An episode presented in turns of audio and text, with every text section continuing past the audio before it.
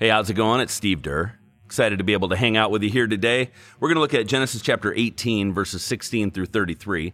And just to remind us what's going on here, Abraham and Sarah have welcomed three visitors, three guests, have shown them great hospitality.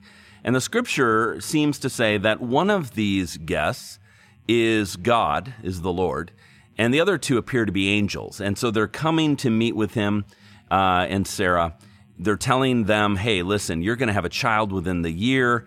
And so they're ready for that. It's a new beginning, but there's also going to be an ending. They begin to tell Abraham about a judgment that's coming. And so let's get into this story together. Genesis 18, starting in verse 16. Then the men got up from their meal and looked out toward Sodom.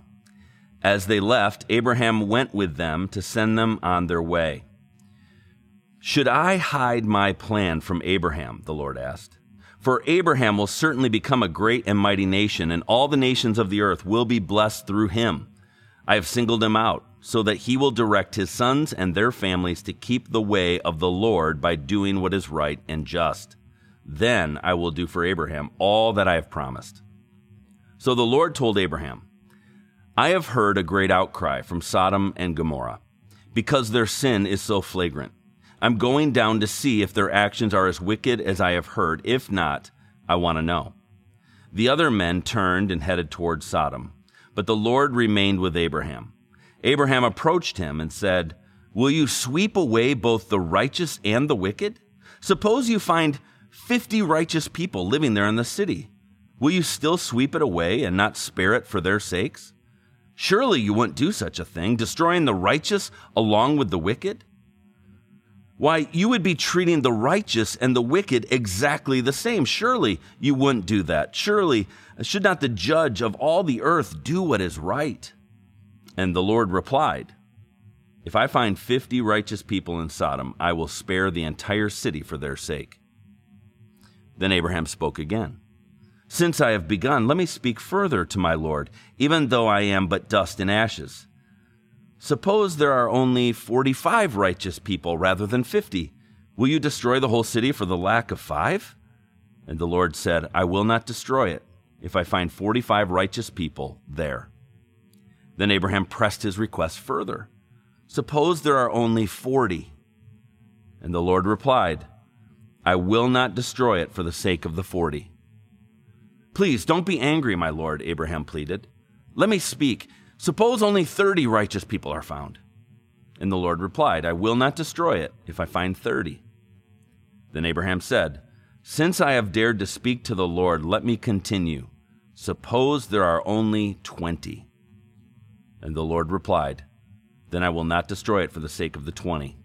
Finally, Abraham said, Lord, please don't be angry with me if I speak one more time. Suppose only 10 are found there. And the Lord replied, then I will not destroy it for the sake of the ten. And when the Lord had finished his conversation with Abraham, he went on his way, and Abraham returned to his tent. What an encounter! I mean, he would be much better at buying a used car than me. I'm the kind of guy who goes into a situation, I try to try to kind of negotiate, and I end up paying more than the sticker price just because I don't want to hurt the guy's feelings, you know.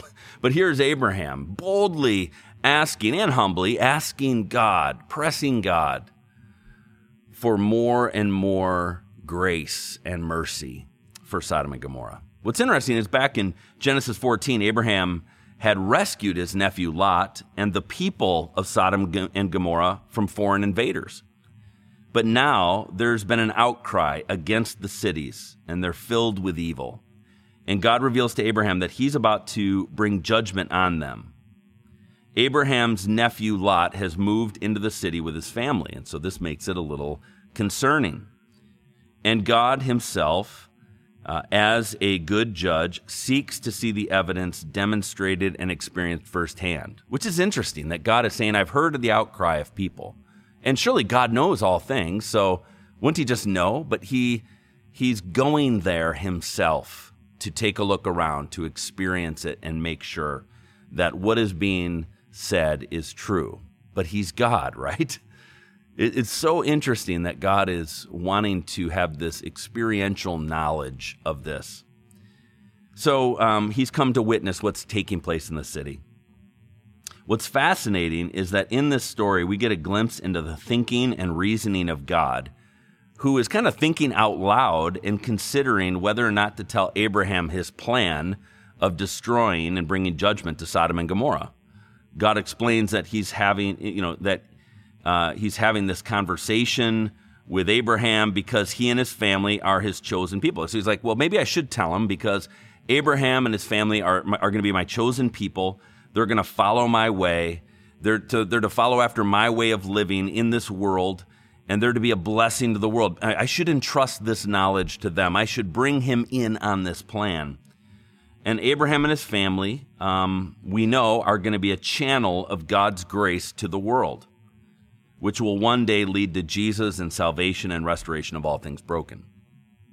So, one way they will be a blessing, Abraham and his family, is by being a righteous minority in a wicked world. And they are to bring blessing and point to God as his representatives. The other thing is, Abraham seems to be concerned here that the righteous would be swept up in the results of the wicked, of all the rest, you know. And that just didn't seem fair that good, honest, uh, God fearing people would be swept up because of the actions of others. So Abraham begins to negotiate, like I said, and he's much more successful than me. He begins to converse with God. He gets, he, it's like a reverse auction, you know, uh, going lower and lower in number. He asks, you know, if there's 50 righteous, would you, you know, would you spare the city? And God says, sure. Abraham says, What about 45? What about what about 40? Can I get 40 here? Oh, what about 30? 30, 30 going once, going, okay, what about 20? What about 20? And he goes lower and lower and lower. What about 10? Could you could you just spare this whole city? In the midst of all the wickedness, would you just spare and offer mercy if you could just find 10?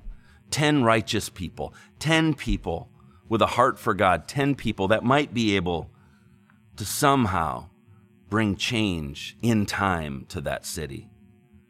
Could the righteous in that city help bring about change in time? A question for Abraham may be in the midst of this.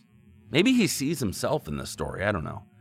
Will his family be able to truly be a blessing and reveal God and bring change to the surrounding world that's lost and going their own way? Will his little family, will his little family be able to make a dent how is he going to bless the entire world?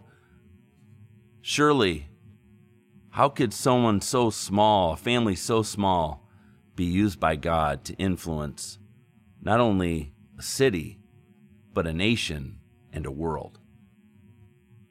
And so God departs. I'm drawn to Abraham's hope. I am drawn to Abraham's desire for mercy and God's corresponding heart to hold back judgment and give time if even 10 righteous can be found. So many times, it can be easy to look at the world around us, to look at a particular group, to look at a particular tribe, and want them to get theirs, right? They infuriate us, they disgust us. And we want justice and God is a judge who brings justice. But I wonder sometimes if it's easier to stand at a distance and shout condemnation and cheer for the destruction of people rather than being a light in the darkness and praying for their rescue and salvation. I wonder if sometimes we get a little giddy when we see people get theirs. I know I do. Serves them right they're getting theirs. And so often I lose sight of my own deep need for God. And this brings up the question of will God use people seeking to faithfully follow him to make a difference and bring change in the world? In Matthew chapter 5, 13 through 16, Jesus tells his followers, He says, Listen, you are the salt of the earth. But what good is the salt if it's lost its flavor? Can you make it salty again? It'll be thrown out and trampled underfoot as worthless. You are the light of the world, like a city on a hilltop that cannot be hidden. No one lights a lamp and then puts it under a basket. Instead, a lamp is placed on a stand where it gives light to everyone in the house. In the same way, let your good deeds shine out for all to see so that everyone will praise your heavenly Father. God is the judge in his time and in his way. And the call of Jesus to his followers is to be salt to bring out the God flavors of the world and to be light, to reveal God in and through our lives. May we live with a humble heart that recognizes that any right relationship we have with God, that we enjoy with God, is not because of anything that is um, because of our actions or who we are, but it's because of Jesus and not ourselves. May we, like Abraham, Seek with a graceful and compassionate attitude to see people experience new life with God and step out of darkness into God's light. And so today, how's God getting your attention? What is your Father God saying to you? What is your King asking you to do in response? Let's pray. God, I thank you today for your love that's demonstrated for us in that while we were still sinners, you died for us. You welcomed us into your family. You adopted us into your family. It's what you wanted to do. And so, God, from that place of love, from that place of grace, would you expand our hearts with compassion and mercy and grace for those around us? We do pray for justice.